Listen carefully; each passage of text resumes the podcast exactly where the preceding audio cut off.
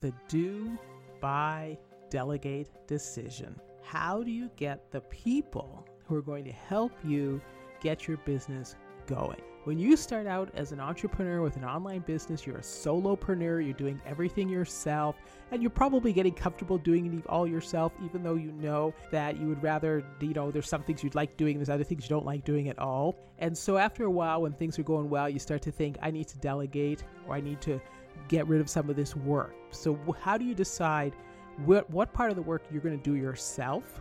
What part you're going to buy in the sense you're going to contract it out or or maybe find tools that can replace that work and what are you going to delegate what are you going to have other people do for you that's a big decision hiring people to actually work on your business on your special project your your your baby that you've been taking care of and you're the only one who knows how to do everything right how are you going to get to that point to actually start outsourcing some of this work? Outsourcing is a great word in the entrepreneurial space, but how are you going to convince yourself to actually use outsourcing so that you can really focus on the parts of the business that are most important to you? So that's what this episode in the Fundamental series is all about. This is the do, buy, delegate decision all around the human resources that you will need to help you move your business forward. But how do you make those decisions? That's what the tips and strategies are in this episode. So let's get started.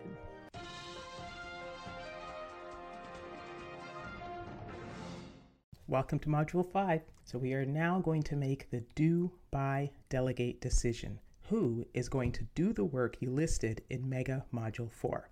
So, back in Module Mega Module 4, we covered strategy, research, and planning. How you would actually create your business. What we want to do is help you set out a realistic vision of the action items you need to take your business to the starting line the real work that needs to be done to actually set up the business and get it up and running. So, the purpose of the plan practice is not to overwhelm you with activity, but to lay out a clear picture of the work that needs to be done. And now in Module 5, we ask who is going to do the work? Now that you've laid out exactly what the items are, should you do, buy, or delegate the job of completing the actions to start your business? So, in this module, we'll cover how to make the do, buy, delegate decision do you go with math, which is how much does it cost? Just do the calculations, or your passion? Is it work that you really want to do? And when should you do the work, hire someone else to do the work, or supervise someone to do the work? At the end of this module, you'll revisit your ACT list of action item activities and determine whether to do,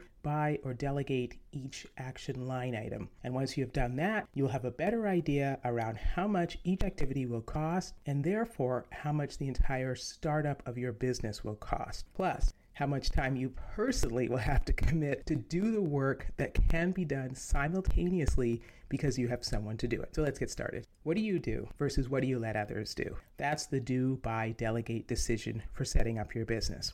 The question of whether you do all the work yourself, pay someone else to do it for you, or hire someone who you supervise must be answered as you are working through the business launch action items because the decision affects both the time and the money you will spend in bringing your business to the starting line.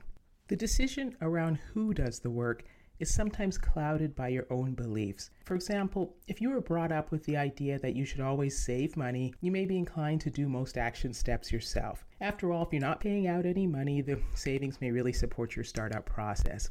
If you have time but no money, do it yourself or DIY can be a valid option, but you might want to think about whether it's really the most efficient option. In all cases, if we are discussing the do option, we assume you have some basis for assuming you can do the work, such as previous skill or experience. But even in that case, Think about the scenario when a track athlete goes to the starting line. There's a need to be in proper performance gear, wear sneakers, have that block thing, a starter's pistol, a timer, a running track, and probably a few other items I'm forgetting. So, would the athlete make or manage all of these items alone? Well, no, of course not. The athlete is going to concentrate on racing and everything that, that's needed to be the fastest and, you know, that's proper nutrition and workouts and practice and so on. So in your business, you really want to be concentrating too. You really want to consider why you would even attempt to put all the pieces together yourself you have to make one of the choices. So let's talk about doing it yourself. Doing the work yourself really means by yourself or having no substantial time or money costs associated with the particular action item. You might purchase some tools or products to help you complete the work, but the effort expended is your own. And this work can be anything from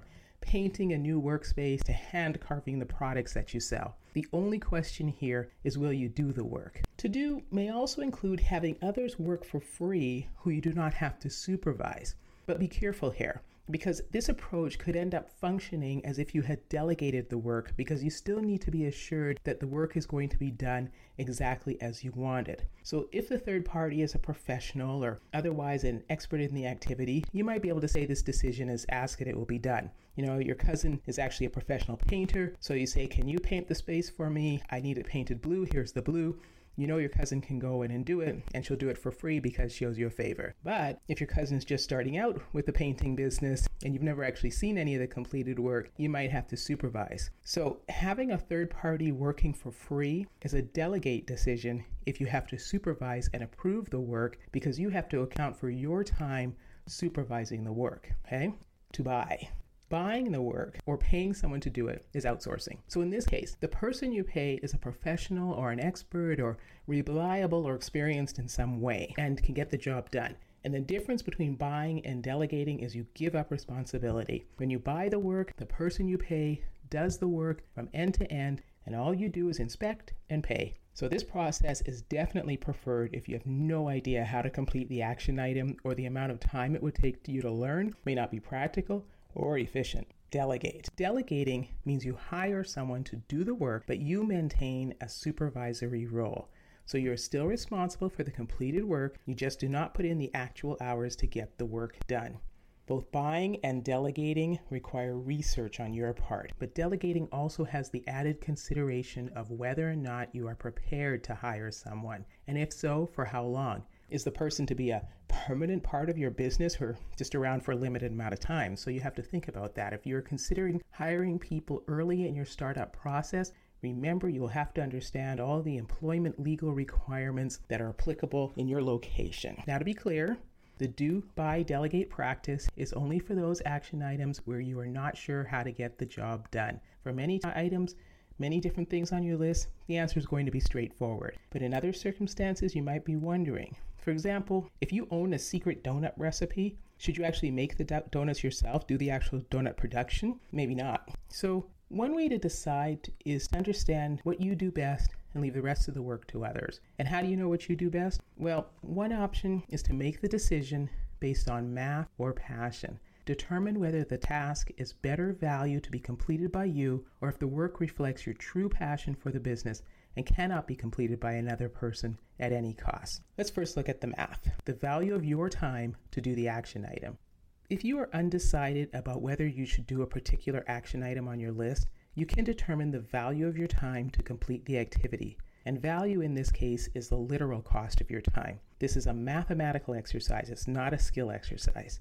Because, for example, are you planning to open a restaurant? So, just because you can use dishes, you know how to eat off of a plate, that does not mean you know which brand would be a good one to buy for dishes that are going to be used every day by the public in a restaurant. Or can you use a calculator? Sure, but do you mean, does that mean that you should do all the financial systems for your business? If you are a computer engineer, does that mean you should build your website from scratch? Now, maybe you do build websites for, uh, for a living or for fun. So you find, or you find just find the work straightforward. You know, you can just do that. Especially with today's technology, is there's a lot of very simple tools available. So you could just go ahead and build the website for your business.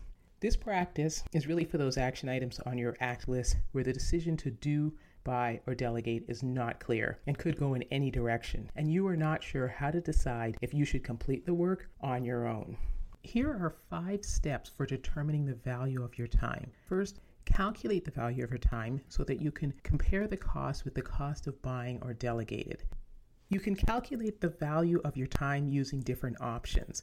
So you can use minimum wage, which is generally considered the least amount of money society believes you should be paid to work for others. So you can use a government minimum wage level to understand the absolute lowest amount of money your time would be worth in uh, today's marketplace. You can use an existing wage, that's what others pay you. So if you have a current hourly wage, you use that figure. If you have a salary wage, you figure out the hourly amount by calculating your weekly salary divided by five days divided by eight hours a day. That's the simplest way to do it. And if you think you're underpaid, which of course we all are, everyone's underpaid, so pick the salary you think honestly you should be paid, especially if you are certain you are earning less than those doing the same job. You want to be working with a figure that truly represents the value of your time. And then there's comparable wage. That's what the market pays for wor- for your type of work. So that's not necessarily what your company or organization is paying. Research the wage paid to people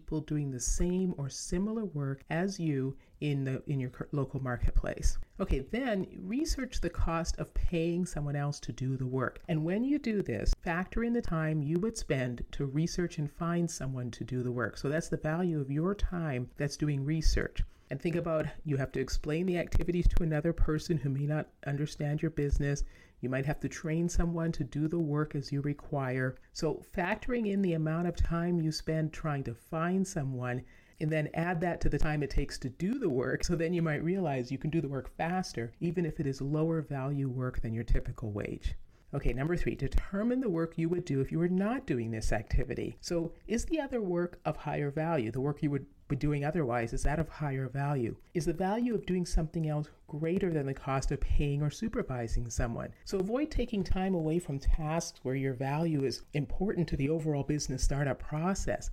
In this step, your timeline is also important. So, if you decide to open your business over a long time frame, you may be able to do more tasks yourself. Number four, calculate the entire cost based on the amount of time to do the action item. So that's taking everything to account now. If you do not know the time required, estimate. And if the value of your time is high, but the action will, only take like, like an hour or something like that to complete, it may not be worth your while to hire someone. Then finally, make a decision. Look at all the variables. If your time could be spent on tasks delivering higher value, you may consider buying or supervising completion of the work. But of course, this calculation is not the absolute last word on whether or not you should do, buy, or delegate. Sometimes you just do not want to do something. So if you have the money, don't do the work you do not want to do. You know, hire someone with more enthusiasm for the activity so the work gets done correctly because undoing poorly performed work also costs time and money, and you don't want to go down that road. And then always consider if the action item really is work or part of your passion. So let's talk about passion. From the beginning, you can determine which part of the business startup action items are actually your passion for the business idea and which are to you just routine tasks. So the items that fall within your passion are usually going to be yours to do. For example, when making the passion decision, think about does the core business need you on the action? You did the strategy, you did the planning. What about every single major action task? If you have a service business, you may have to perform the service. That might be the core of the business. If you are manufacturing a product, maybe initially you do all the quality control. Who knows? Depends on the scale of the product. But the passion decision is personal. This part belongs to you. So think carefully about where you as an employee fit into your own business. So let's go through some guidelines for asking when to do, buy, or delegate. And remember, these concepts apply after you have weighed whether or not your passion for the work means you would be the only person to do a particular action item. And also remember the total cost of your time includes any time you spend learning how to do an action you are considering doing yourself. So the cost of buying or delegating includes the time you spend researching, interviewing, and vetting potential third parties, and the cost of doing it yourself includes learning if you actually don't know how to do it. Okay? When to do. You can think about actually doing the work yourself when the passion of the work is your value to the whole business. That's probably the number one reason to do the work yourself. That might be the real reason you actually went into business for yourself is to do this work. When the value of your time is less than the cost of doing the work and you have the skill or experience, then that's a good idea. You can do the work yourself. And in cases where you have the skill to do the work and the total time required is insufficient to merit the time spent on researching and hiring a third party. So those are the parameters to consider when you're thinking about doing the work yourself. When to buy. You can think about paying someone to do the work when the value of your time exceeds the cost of doing the work, when you have no passion for the action item and may just do the work poorly, and when the action must meet specifications that you are not familiar with. In other words, when the action really requires an expert. You don't have that skill and experience, and it will take too long to learn, it doesn't make sense to learn, that's a good time to buy when to delegate. You can think about delegating, hiring someone to do the work, and you supervise when delegation of the action allows for supervision.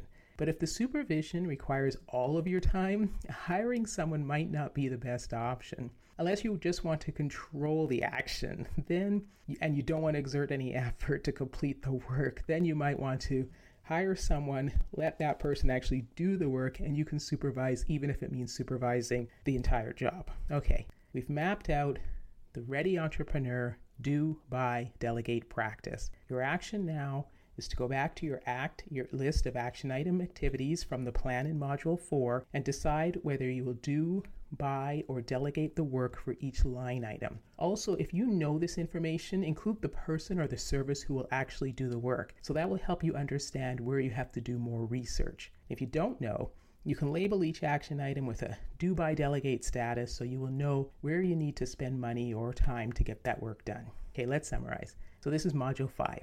We made the do, buy, delegate decisions for all of your business startup action items. We covered making the decision between math, which is the literal how much does this work how much is this work going to cost and your passion is the work your vital contribution to the business and we, re- we reviewed when to do the work, when to hire someone else, and when to supervise someone to do it. And that's to complete all of the action line items for getting your business from idea to open. The do buy delegate decision for each action item helps determine your time and money resource commitments. Since you were listening to this podcast, I was wondering do you also like audiobooks? I started getting into audiobooks when I had to commute a few hours a day. I really enjoyed books read by the writers and production fiction with sound effects. It really helped pass the time. Plus, I learned a great deal listening to books about subjects that were important to me. If you want to learn more about entrepreneurship, you can get my book, Life Dream Seven Universal Moves to Get the Life You Want Through Entrepreneurship, and you can get it for free when you sign up for a free trial of the audiobook service Audible. All you have to do is click the link in the description and you'll be on your way. And if you already have Audible, consider adding Life Dream to your collection to help you move forward on your entrepreneurial journey. If you enjoyed this information and found it useful, please make sure you're subscribed to the Ready Entrepreneur podcast so you do not miss future episodes. And please leave a rating and comment at Apple Podcasts or wherever you like to listen so I can see your feedback. And if you know someone who would benefit from the tips and strategies in the Ready Entrepreneur podcast, please share this podcast with a friend. Come over to the Ready Entrepreneur website to read blogs for rising entrepreneurs, download helpful PDFs on getting started with your business, and sign up for the mailing list. Join our community so I can keep you up to date with tips, ideas, strategies, and other cool stuff. Visit readyentrepreneur.com. And if you want to reach out to me directly, drop me a line at contactcase at readyentrepreneur.com. Connect on social on Facebook, find me at Ready Entrepreneur HQ, on Instagram at Ready Entrepreneur, and on Twitter at Case Lane World. Thanks so much for listening. This has been the Ready Entrepreneur Podcast with Case Lane.